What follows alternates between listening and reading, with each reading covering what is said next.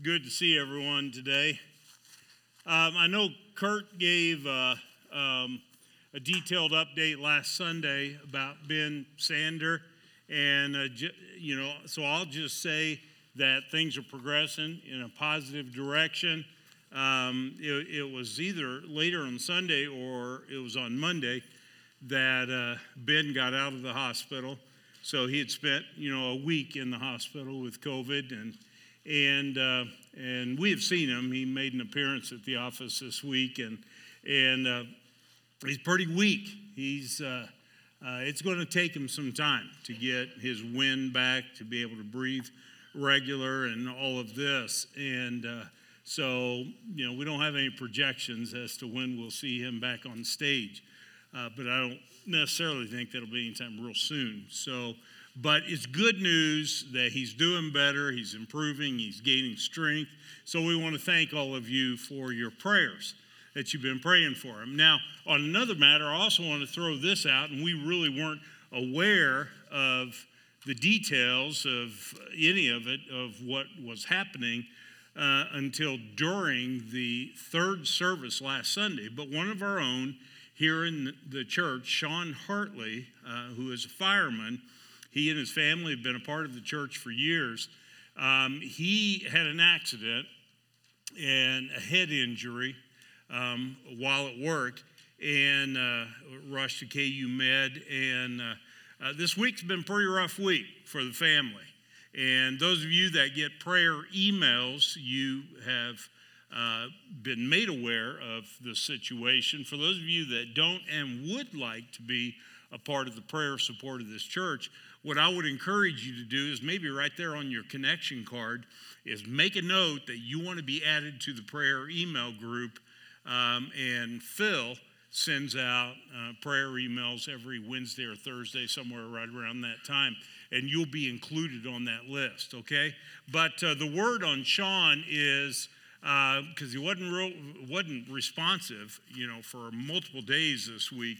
But the last 36 hours or so, uh, there's been some really positive reports coming out, and he's answering questions. He's able to move, you know, his his uh, arms, his legs, and and all of that. His memory is there, except for this last week.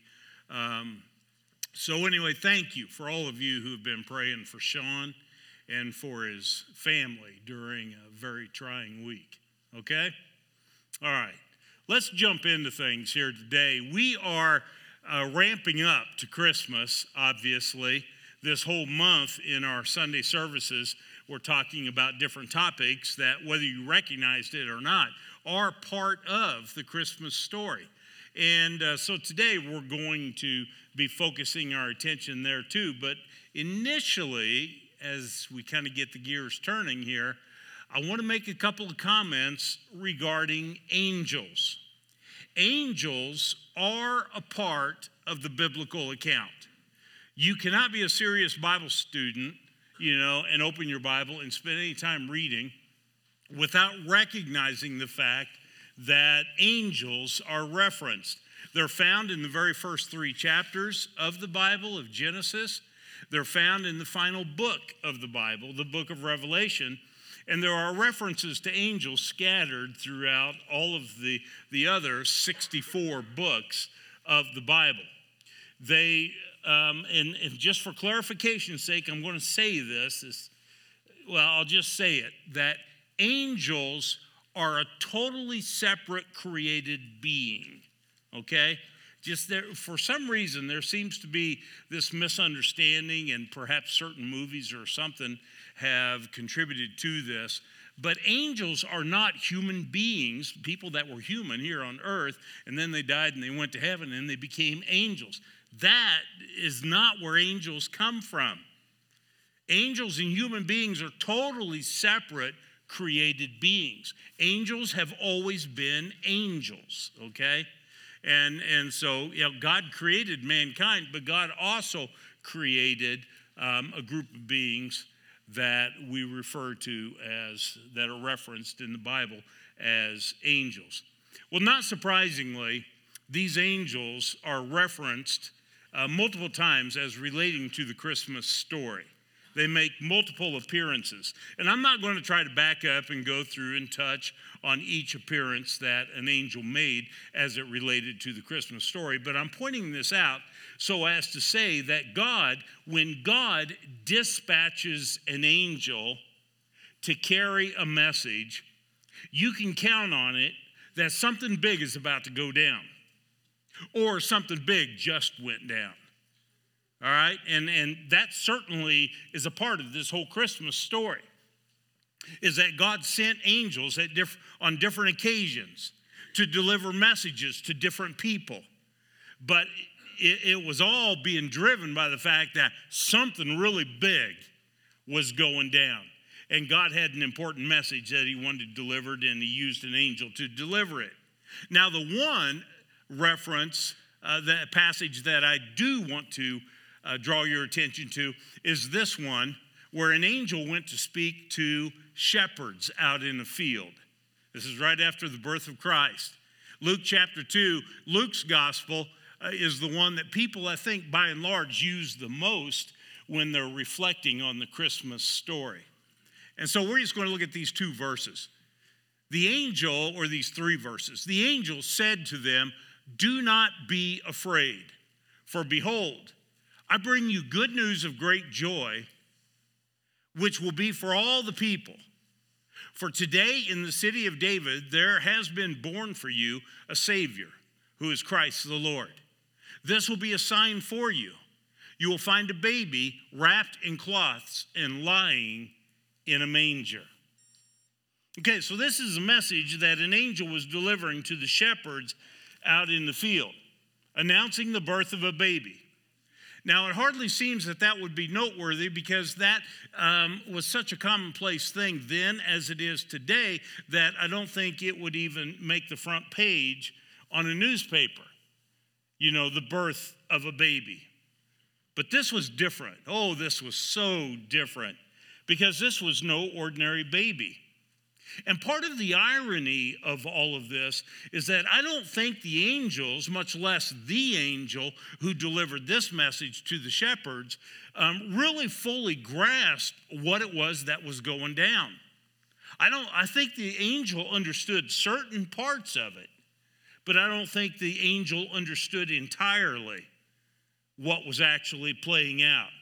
They obviously knew something big was happening because several of them had been dispatched on different occasions to deliver a message to Mary or to Joseph or to the shepherds and, and the like. Um, but, but I believe that the angels were struggling to connect the dots as to what does all this add up to? What, what exactly is going to be happening here? It was rather obvious that God had something big that was happening here, and the details, though, um, weren't real clear in regards to what it was that God had up his sleeve. Let me show you this passage um, in 1 Peter chapter 1, verses 10, 11, and 12. Now, before I actually show you on the screen those three verses, I want to I want to kind of show you the context the six preceding verses, verses 3 to 9, that are leading up to it. In those verses, Peter, as he begins writing this letter to scattered Christians due to persecution, he starts talking about how we are born again. So that's part of what he references in this first chapter is the new birth that we have. And he explains that that is due to the resurrection of Jesus Christ. That's how the new birth is possible. And so now, as believers, we all have an inheritance that uh, we're going to receive. It's an inheritance that cannot perish, spoil, or fade. Um, and the key to all of this is our faith. Our faith that shields us, and our faith that saves us. As a matter of fact, Peter goes as far as to say that be, because of that, the faith that we have is of more value than gold. Okay? So don't, don't, you know, think lightly about the faith that you have in your life. It has incredible value. All right, so after he says all that about being born again, the inheritance, the resurrection of Christ, and uh, uh, the significance and importance of the faith that we all share in, then that's when he says this Concerning this salvation, the prophets who spoke of the grace that was to come to you searched intently and with the greatest care trying to find out the time and the circumstances to which the Spirit of Christ in them was pointing when he predicted the sufferings of Christ and the glories that would follow. It was revealed to them that they were not serving themselves, but you, when they spoke of the things that have now been told you by those who have preached the gospel to you by the Holy Spirit sent from heaven. So he's talking here about the prophets and how the prophets were the ones who kept dropping the hints. We call them messianic prophecies, but they were basically hints. Hints of this is going to happen, this is going to happen. And this is all hundreds of years in advance. Hints like it's going to happen in Bethlehem. There's going to be a birth in Bethlehem. And he's going to be born of a virgin. He's going to be called Emmanuel. He will be preceded by a messenger. We know him as being John the Baptist. He's going to end up teaching in parables. He's going to be betrayed by a friend, Judas Iscariot. Doesn't mention Judas Iscariot, but it says it will be a friend of his. He will be sold for 30 pieces of silver. He will be silent before his accusers. He will be mocked and he will be spit upon.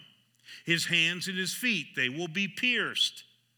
All of those hints, in addition to a whole lot more hints along those lines, is what the prophets were referencing. Seems like it's a, it involves a lot of detail, but they had a hard time piecing it all together. It was like a puzzle to them, and they had no picture they could work off of. And so they weren't really sure how do all these things work together? How do they fit together? What exactly is it that is going to happen and what is it going to look like? And that's what Peter is saying there. He's saying about the prophets, they searched intently and with the greatest care. They weren't haphazard in the way that they were trying to draw conclusions. They were being very detailed about this, and yet they were still coming up short in fully understanding what is it that God is doing here.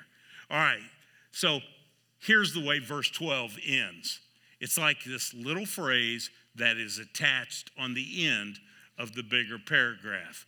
It ends like this Even angels long to look into these things. So, what Peter is saying is that even angels are sitting on the edge of their seat. They're trying to figure this out.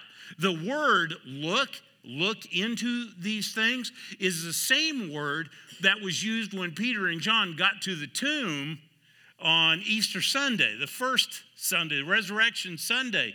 And they, they stood there at the entrance of the tomb and they were looking in the tomb. They were studying it. They were trying to, you know, kind of see through the darkness to see what was in the tomb.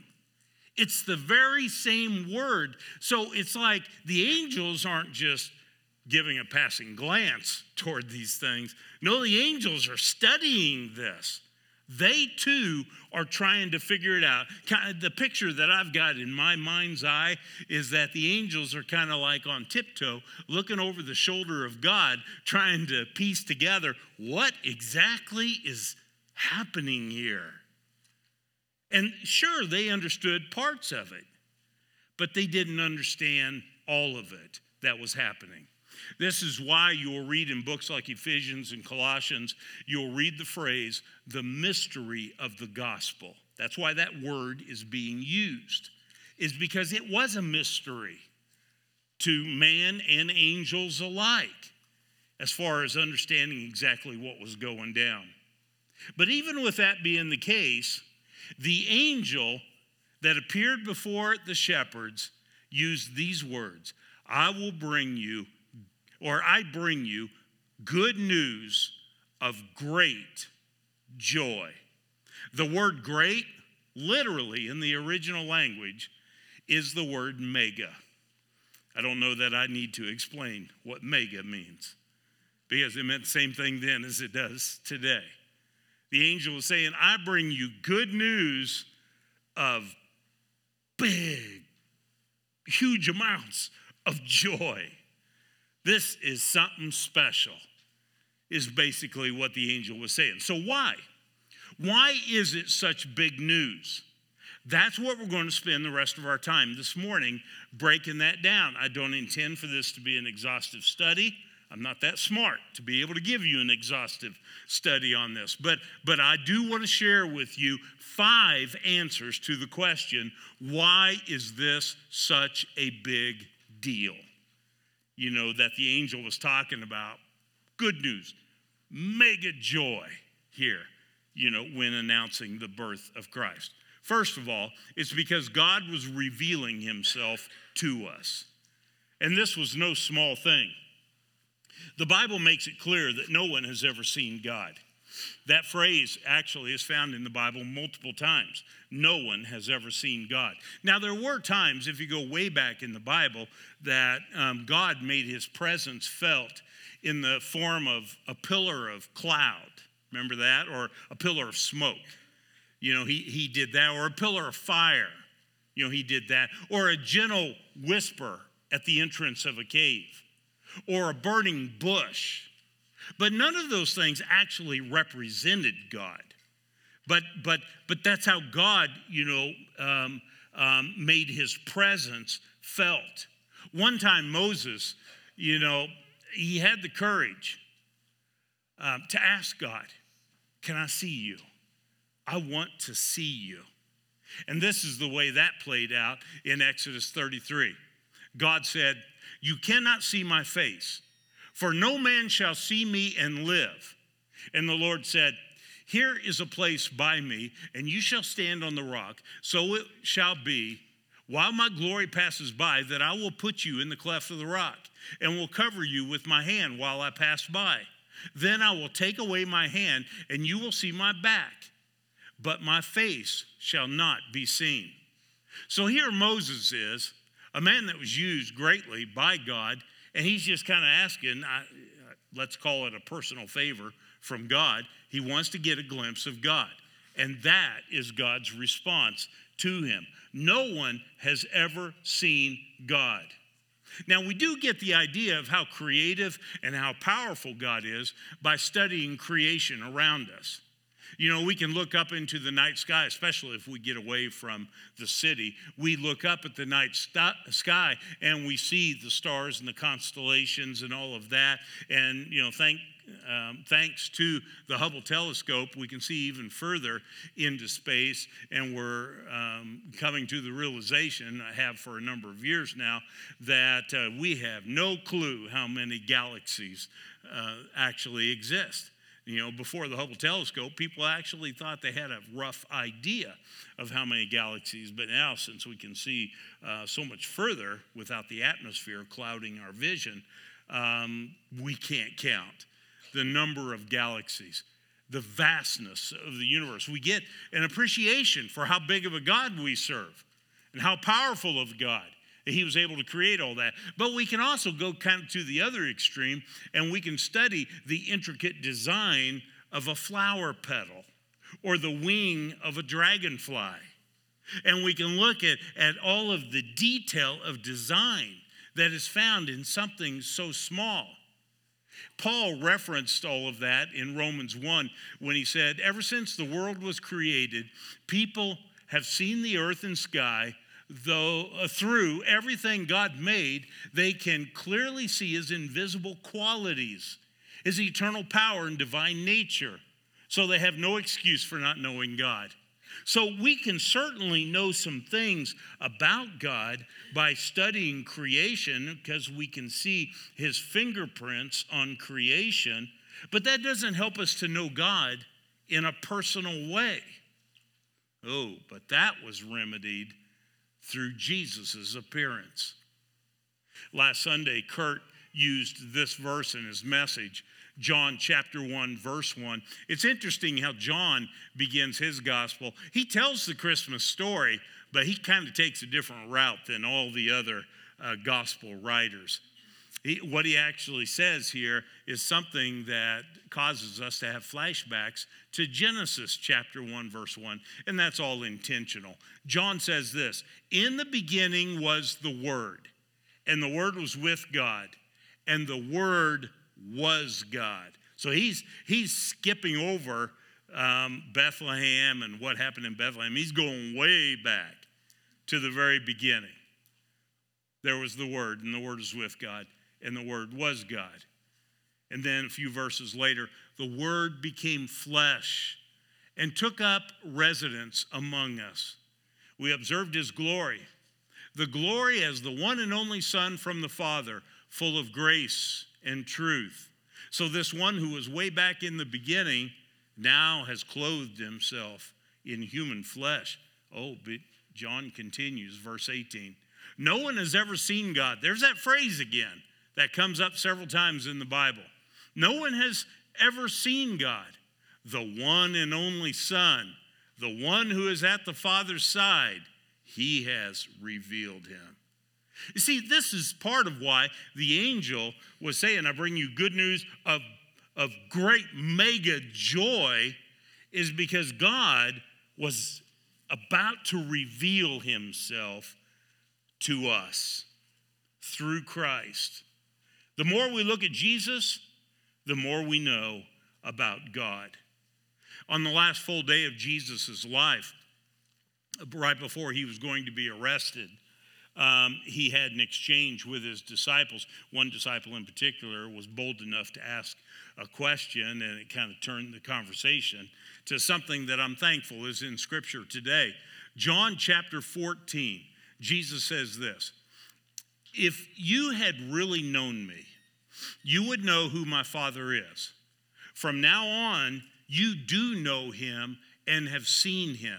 Philip said, Lord, show us the Father, and we will be satisfied. Jesus replied, and I can just see the expression in Jesus' eyes when he's answering Philip. He's, he says, Have I been with you all this time, Philip, and yet you still don't know who I am? You know, Philip's asking, Show us the Father. And Jesus is like, What have you been looking at? Who have you spent the last three years with? I mean, it's basically his response. Anyone who has seen me has seen the Father. So why are you asking me to show him to you? See, this, this is a major part of why Jesus came into the world, is to reveal God to us. By studying the life of Jesus, you will be growing in your knowledge and in your understanding of God. But there's more. There's more that, that uh, can be said about why this is such a matter of big news. It's because he was giving light to the world. Jesus coming into the world was providing light for the world. Here is a passage that ties together these first two thoughts uh, the one about revealing God to us, and this one about light. It's again in John's gospel. By the way, uh, the reason we're going to see more references to John's writing than the other gospels this morning is because John did take it upon himself to kind of build on the theme of the deity of Christ. That was part of what he wanted to deliver a message loud and clear that Jesus is God in the flesh.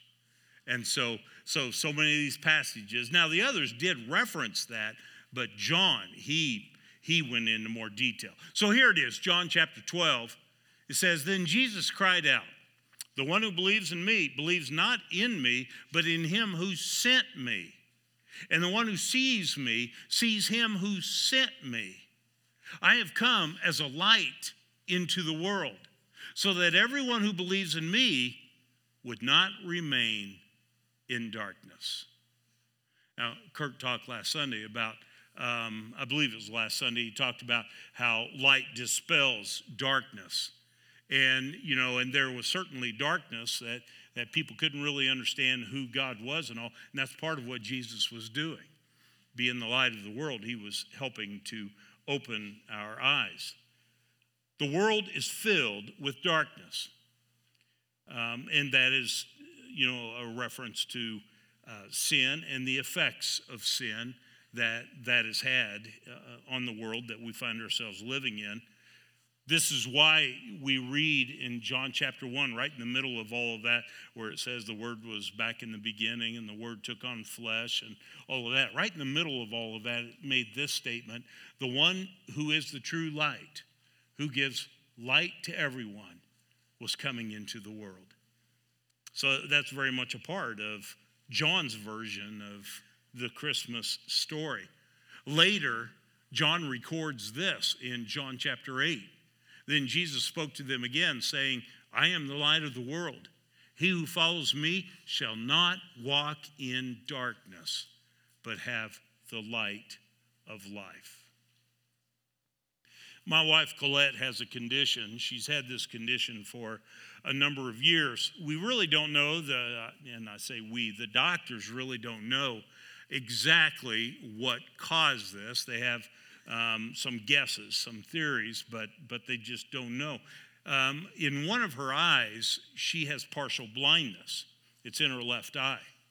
And, and when I say partial blindness, I mean it's like when she would look at you and center her attention, like on your face, there's all kinds of spots in that picture that are just blank, that aren't filled in. It might involve half your face, you know, she can't see in that eye. It's just, you know, kind of this random pattern of dots of just blindness in that eye. And so sometimes when we're watching a movie, I'll look over, you know, at her and and uh, uh, and where she typically sits and I typically sit. Um, I'm seeing her left side, and I, I will see that she's actually holding her left eye lid down and watching the movie with her right eye. Because, and I've talked to asked her before about this, it's because it distracts her so much, those blank spots. When she's reading a book or on a Kindle or something like that, at times, you know, she'll be covering that eye and just reading with one eye. Um, it hasn't affected her driving. I mean, we did intentionally go get a car that has that blind spot, you know, system on the mirrors and stuff just to help, you know, for her to be able to make double sure that she is seeing, especially when she looks over here to the left side. Um, but, uh, but it is a form of blindness in one eye, and it hasn't been completely explained how all that came about. Well, that kind of blindness is physical. And it's obvious when you have it. You know it when you have it. But what these passages are talking about is a form of spiritual, it's a spiritual condition, a spiritual form of blindness. People who can go about living their whole lives, in a manner of speaking, groping around trying to find their way. And what's sad is that they're totally unaware of the issue. They don't even know that they're blind. They don't even know that they're really not seeing what they need to see. Now, for me personally, that described me over 40 years ago. Before I ever heard the gospel of Christ, before I was ever introduced to Jesus as my Savior, I was blind. I didn't know that I was blind. It wasn't until the light dispelled the darkness and helped me to be able to see. And I imagine that same sort of thing can be said of many of you. Well, that's part of the reason why Jesus came into the world was to give light to the world. Another reason why this was such big news is because he was about to destroy the work of the devil. What is the work of the devil? Ultimately, the work of the devil is sin ultimately. Let me show you a verse that touches on that. Again, one of the writings of John, this time it's in his first letter, chapter 3. It says, When people keep on sinning, and what that is meaning when you study the tense and everything of that phrase, is that when people sin and they keep committing the same sins, they just keep a pattern of doing the same thing that is outside of God's will over and over and over. When people keep doing that, it shows that they belong to the devil, who has been sinning since the beginning. but the Son of God came to destroy the works of the devil. So it says it right there in that verse that this is part of the reason that Jesus came was to destroy the work of the devil. The thought actually goes further than that, though. It's not just that Jesus came to destroy the work of the devil. Uh, well, let me just show you. Hebrews chapter 2, verses 14 and 15 says, Since the children have flesh and blood, that's talking about us as human beings, we have flesh and blood bodies. Since we have flesh and blood, he too shared in their, our humanity, so that by his death he might destroy him who holds the power of death. That shouldn't be a capital H on him there, uh, it should be a small h. Him who holds the power of death, that is the devil, and free those who all their lives were held in slavery by their fear of death. So it wasn't just that Jesus came into the world to destroy the works of the devil, Jesus came into the world to destroy the devil himself. That's what the writer of Hebrews is pointing out. The devil has had his run for far too long. Enough's enough. And because of what Jesus accomplished here, the devil's days are now numbered. And the thing is, the devil knows that, and we know that. This is part of what Paul references in the last chapter of the book of Romans when he says, The God of peace will soon crush Satan under your feet. It was all because of what Jesus did when Jesus came into this world that Paul is able to make that statement. The very last book of the Bible, Revelation chapter 12, verse 12, says, Therefore, rejoice, O heavens. And the heavens have reason to rejoice because the devil has been defeated because of what Jesus has done and all. Therefore, rejoice, O heavens, and you who dwell in them. Woe to the inhabitants of the earth and the sea, for the devil has gone down to you, having great wrath. Why? Because he knows that he has a short time. You see, the devil has been destroyed, and the clock is ticking. His time is running out. We know that, and he knows that. And he is furious, as that passage is pointing out, you know, because of that. When you read the end of this book that we call the Bible, and you're reading in the book of Revelation, the message is very loud and very clear that his day is coming when he will be done away with once and for all. And that's part of the reason that Jesus came into this world. And that is a big part of the reason why this is mega joy worthy. This is big news. Well, here's another reason because he would fully sympathize with our weaknesses. This is, again, uh, explaining from another angle why Jesus coming into the world, him being born in Bethlehem, was such a big deal. It was so that he would be able to sympathize with our weaknesses. There's only one verse I'm going to show you on this, uh, but it does do a good job of helping to, to illustrate it. But first, I want to ask the question Do you find yourself struggling at times? As far as living the life that God has called you to live, being the person that you know God wants you to be, as far as being a kind person, as far as being a selfless person, as far as being a person that serves others and honors God with your attitude. Do you ever find yourself struggling with all of that? I think all of us will have to say we have our moments, right, where we do struggle. And we seem to be coming kind of, as they say, up on the short end of things because we keep tripping up, stubbing our toe, falling on our face. Yeah. Well, even though deep down inside we know what we ought to be, at times we all are going to come up short. And that might at times be our attitude. It, our attitude may be less than desirable. It may be at times our words. We want our words to be encouraging and uplifting to the people around us.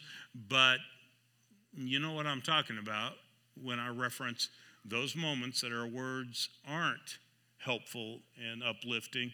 They're harsh and sharp. We know that we need to be more selfless, but if we're going to be truly honest with ourselves, we have to admit at the end of some days this was a very self centered day that I lived today. I was just thinking of myself. Yeah. Well, here's the thing that I want you to see. Now, I need to add a thought here because I didn't notice this till early this morning. Um, all the words here on the screen are correct, but the numbers are wrong. It's not Hebrews chapter 2, it's Hebrews chapter 4, verses 15 and 16. So I, I don't know, you know, if that's right on your outline or not, but I, I want to make sure you know that the passage is in the Bible, but if you look for it in chapter 2, you're not going to find it. It's chapter 4, verses 15 and 16. And here's what it says For we do not have a high priest, and this is going to be referencing Jesus. We do not have a high priest who cannot sympathize with our weaknesses but one who has been tempted in all ways as we are, yet without sin. Therefore, let us draw near with confidence to the throne of grace so that we may receive mercy and find grace to help us in time of need. Now, is that reassuring or what?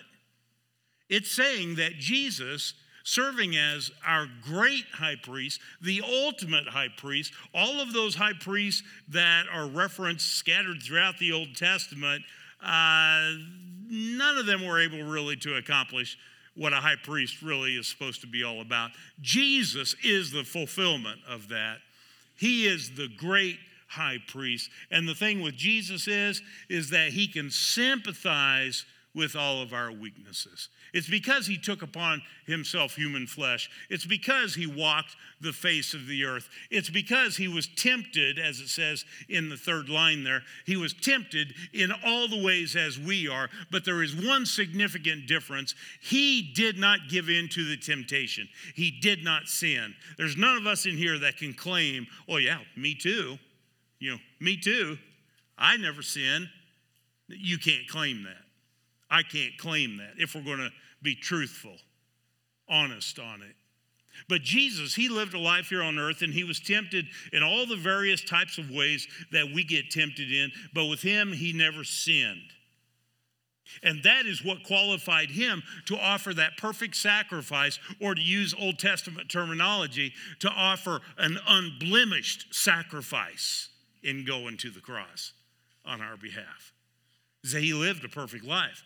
But not only did it qualify him to offer that unblemished sacrifice, it also causes him to be able to relate and to sympathize with what it's like being a human being and being tempted in all the various ways that we are tempted. And because he can relate to that, now we can draw near. Look at the second half of that passage. Um, now we can draw near with confidence to the throne of grace, and we'll find mercy and grace because he can relate. He can relate with the struggle that living a life here on earth, the kind of struggle it can be. So, yeah, it was a big deal that Jesus was born because now he wasn't out of touch in any form or argument.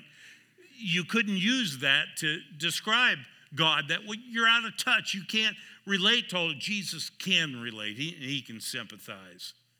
And here's another reason, and this is our fifth and final one we're going to talk about today, because now he can rescue us from our sin. If I was listing these in order of impact, um, I'd probably put this as number one. I'd put it at the top of the list. Um, but but you know that that's I, I, just wanted to end with this one, so that's why it's listed as number five, because now he can rescue us from our sin. This represents the ultimate reason for Jesus' coming. You know, this is part of what Paul was referencing when he was writing to the young preacher named Timothy in 1 Timothy chapter 1 Paul said, This saying is trustworthy and deserving of full acceptance. Christ Jesus came into the world to save sinners. And then he tacks on, and I am the worst of them. You know, that's kind of Paul's way of saying, when I look in a mirror, I'm the worst. I've missed the mark the most. Okay, now I don't know literally that he was the worst because I think that probably is somebody in this section, but um, you know, I, I don't think it was Paul. All right. But, but that, that's just kind of a personal note he adds in there. I am the worst of them. And he did some horrible things. Um, he did some horrible things. But then the reality is, haven't most of us done some pretty horrible things in our life? But the point that I, I, I want to draw to your attention in what Paul is saying here is he says that this saying, this expression, it's trustworthy wrap your arms around it, grab a hold of it. Don't miss this. Hang on to this. What? Christ Jesus came into the world to save sinners. I mean, that's the bottom line. That's why Jesus came into this world. This is the ultimate reason for Christmas. This is why when Jesus at a later time was walking toward John the Baptist, John said these words, said, "Behold, the Lamb of God who takes away the sin of the world." John understood. God had revealed to John the Baptist, and so John said those words. This is what the cross is all about. This is why Jesus told Peter there in the Garden of Gethsemane to put your knife away. Remember, when the mob came to arrest Jesus, and Peter pulled out a knife and started swinging the knife, cut one guy, and Jesus said, Put the knife away, is because Jesus knew for this very moment he came into the world. And so he didn't want Peter rescuing him because Jesus was in the middle of a mission to rescue us. And so that's why he said, Put away your knife. This is why Jesus did not call upon 72,000 angels who were ready and willing at his beck and call to come and deliver him out of the moment. Jesus didn't call upon them because Jesus knew it was for this moment he had come into the world. This is the reason why when Jesus was hanging on the cross, he took in one last deep breath. And in the original language, it's one word, it's translated in our Bibles as three words, but he said, Tetelestai. And then he died. That's translated in our Bibles, it is finished. That, that was anything but a cry of defeat. He, he was not saying, I give up. I'm defeated. I can't hang on any longer. He wasn't saying that. He was saying, mission accomplished. The very reason he had come into the world was being accomplished at that very moment. This is why when Joseph was wrestling with, what do I do? My fiance is pregnant. And that's a problem and he's kind of thinking about how not to embarrass her, but yet kind of in this engagement. An angel appears to Joseph. What does the angel say? The angel says, She will give birth to a son, and you are to give him the name Jesus because he will save his people from their sins. See, this has been God's plan all along. Even though the prophets were dropping all these hints hundreds of years in advance, and they didn't really understand it, even though the angels were sitting on their edge of the seat, stretching and trying to look into what it was that was happening on earth, because they didn't fully understand. They couldn't piece it all together. I, I would go as far as to say that even the devil didn't know what was going to be playing out. Otherwise, I don't think the devil would have played into it the way he did. I mean, he's a fallen angel. So I think he too was on the outside trying to look in, trying to figure all of this out. Who would have ever imagined that this was God's plan? To send his son into the world so that he would become a human being and he would offer the ultimate sacrifice that needed to be offered, the only thing that would make it possible for you and I to be delivered and to have a home reserved for us in heaven. It was all part of the plan of redemption. And in God's mind, it was as clear as day, even though others around were trying to figure it out. What did the angel say? I bring you good news of mega joy. Yeah, those words are spot on. Good words. This is why it was such big news. This is part of the list, at least, as to why it was such big news. For all these reasons and more. I like Jesus' words, what he said in John 10 10. It's an easy passage to remember. John chapter 10, verse 10. Jesus said this I have come that they may have life and have it to the full. That's how Jesus summarized it. That's why I have come into the world, so that people can live life and they can live the fullness of life that God had intended all along. Just because you have a job, just because you might have a nice, comfortable house, just because you have an active social life, just because you have a full calendar of activities, does not mean you are living a full life. Not in accordance with what God intended. You see, what God wants is He wants you to be able to live life on the level He intended all along, not living life down here on this level.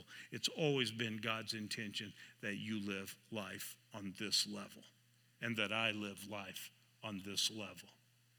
And that's why Jesus coming into this world, it needed to happen. And that's why we celebrate Christmas. That's why you know, it, it is such a joyous time. And ultimately, that's why it's appropriate to wear a smile on your face, regardless of what the circumstances are that may be going on in your life right now, because you know you're in good hands. God's had a plan all along. We're going to have our time of communion. And I'm, in fact, I'm going to um, ask that we leave that slide up there during communion, okay? Um, so you can look at it, you can reflect on it.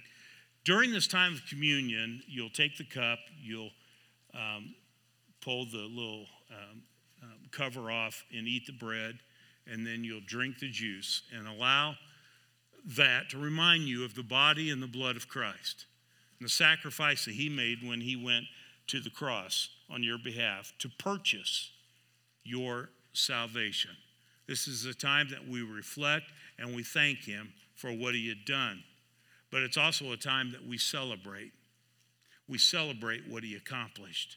And this is just part of the list of what it is He accomplished. Let's pray.